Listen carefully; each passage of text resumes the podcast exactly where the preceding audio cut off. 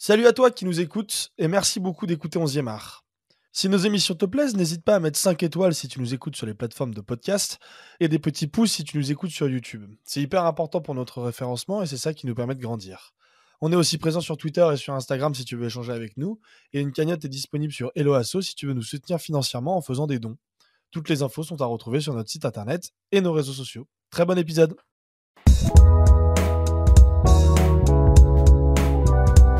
Salut à tous, bienvenue dans ce nouvel épisode de Carton Vert. Et aujourd'hui, je suis avec l'un des pères fondateurs, Jules, qui va nous parler, je crois, du virage, enfin en tout cas en apparence, hein, que prend la Première Ligue concernant l'urgence économique. Comment ça va, Jules? Hello Thomas, ça va, ça va?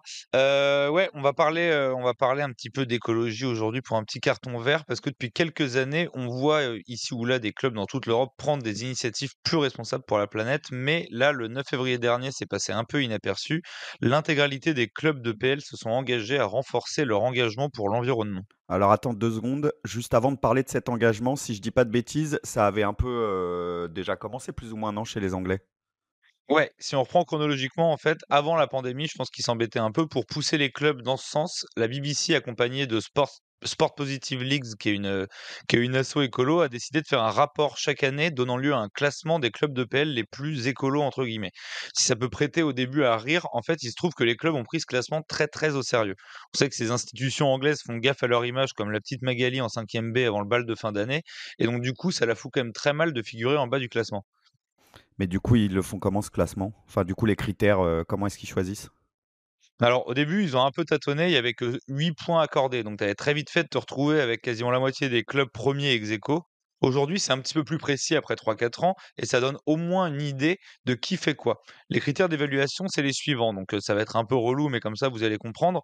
Utilisation d'énergie verte, 2 points. Optimisation énergétique, 2 points. Utilisation de transport responsable, 2 points. Réduction drastique ou suppression du plastique à usage unique, 2 points.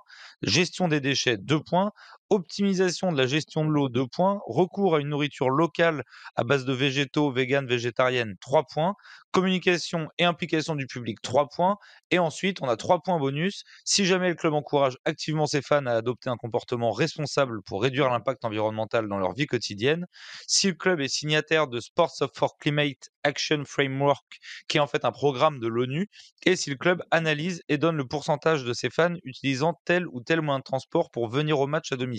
Ouais, alors l'initiative est belle, mais tu as quand même des critères qui sont un peu flous. On se demande comment ils quantifient tout ça du coup.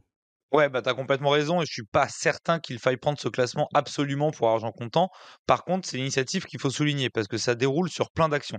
On a vu Daniel Lévy en 2021, après, entre guillemets, le sacre de Tottenham dans cette compétition verte, ça leur fera au moins un titre, se gargariser des actions de son club et ainsi encourager tous les autres à suivre cette voie.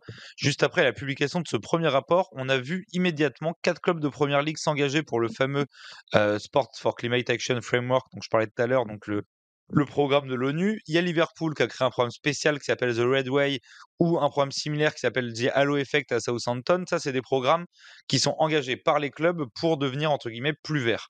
La créatrice du classement donc de la BBC et, de l'association, euh, j'ai un trou de mémoire, l'association qui fait le classement avec la BBC, Sport Positive Leagues, euh, qui s'appelle Claire Poole, elle s'étonnait elle-même de l'implication des clubs, se prenant au jeu et mettant la barre très très haut. C'est pourquoi on voit en fait de plus en plus d'actions concrètes outre-Manche, que ce soit les déplacements en train quand cela est possible. On a vu des photos récemment de Liverpool. Euh, Manchester City, eux, ils ont même créé des espaces verts de biodiversité pour que les animaux et la nature reprennent leurs droits dans leur académie. Donc c'est peut-être beaucoup de communication à la base, mais on va dire que c'est quand même déjà ça de prix. Ouais, ouais, en effet. Et puis du coup, euh, c'est bien, ça nous fait le parallèle avec les, vannes pourries sur les chars à voile et les déplacements euh, dans l'hexagone en jet. Et sinon, du coup, cet accord le 9 février, là, c'est quoi exactement? Ouais, du coup, on y revient. En fait, on voit avec tout ce qu'on a abordé juste avant que les clubs anglais sont en fait en train de faire une transition, plutôt tranquille certes, mais transition quand même, vers un football plus responsable depuis 4-5 ans. La grosse différence, c'est qu'avant, en fait, il y avait un classement de la BBC et on laissait les clubs, on laissait aux clubs, pardon, les initiatives de manière individuelle.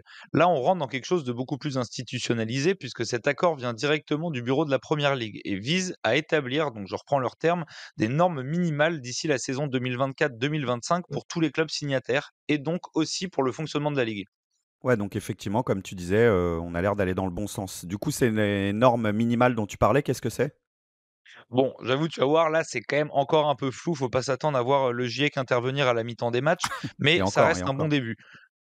Le bureau de l'APL a dit à propos de cet accord, donc je reprends encore leurs propos, notre objectif est d'aider les clubs à développer les politiques claires et pertinentes pour chaque organisation et finalement efficaces pour aider les clubs à réduire leur impact environnemental. Ça veut un peu tout et rien dire, mais ça veut quand même dire que ça devient un sujet. Et ça, déjà, c'est déjà pas mal. Dans cet accord, en fait, on trouve quatre mesures plus concrètes. La première, c'est l'obligation pour les clubs d'ici l'an prochain de développer une politique environnementale ambitieuse et robuste. Bon, très flou encore. La deuxième, elle est un peu plus concrète, c'est de nommer un employé dit senior, donc 5-10 ans d'expérience, pour diriger ses actions au sein du club. Ça a l'air de pas grand-chose, mais jusque-là, en fait, on prenait surtout des stagiaires, histoire de dire qu'on avait mis quelqu'un pour s'occuper de ça, ou alors c'est les qui, ou la communication qui s'en occupait. Là, ça oblige les clubs, entre guillemets, à la création d'un service dédié dans chaque club, et donc on imagine d'actions concrètes menées par ce service. La troisième mesure, c'est l'élaboration d'un ensemble de données sur les émissions de gaz à effet de serre englobant les émissions de scope 1, 2 et 3 d'ici la fin de saison 2025-2026. C'est un peu, c'est un peu, un peu technique, mais en gros, c'est simplement l'obligation pour les clubs d'établir un bilan carbone de leurs actions et de le publier. Jusqu'ici, ils faisaient ce qu'ils voulaient à ce sujet, et il y a eu que 5-6 clubs dont Manchester City et Liverpool qui l'avaient fait l'an dernier, rapport au fameux classement de la BBC. Et la dernière mesure, donc des quatre mesures, doit permettre aux clubs de première ligue d'avoir une approche standardisée via un cadre d'action commun et aussi des groupes de travail sur le développement durable. Bon, là, c'est un peu le retour au flouistant, encore une fois. Quoi qu'il arrive, moi, je me dis que ça va dans le bon sens, que ça va peut-être inspirer d'autres championnats à prendre des mesures et que si on a souvent salué ici d'ailleurs euh, sur euh, les formats courts et sur carton vert des initiatives individuelles à droite à gauche, le fait que des règles soient mises en place à la plus grande échelle ne peut que nous rendre optimistes. À voir maintenant si, comme des enfants, pas si naïf, on va vite reconnaître les chaussettes de Tonton Capital sous le costume de Père Vert Noël. Ceci étant dit, les LFP ferait bien de regarder ce qui se passe outre-Manche. Oui, et tous ces acteurs, euh, comme on l'a déjà mentionné.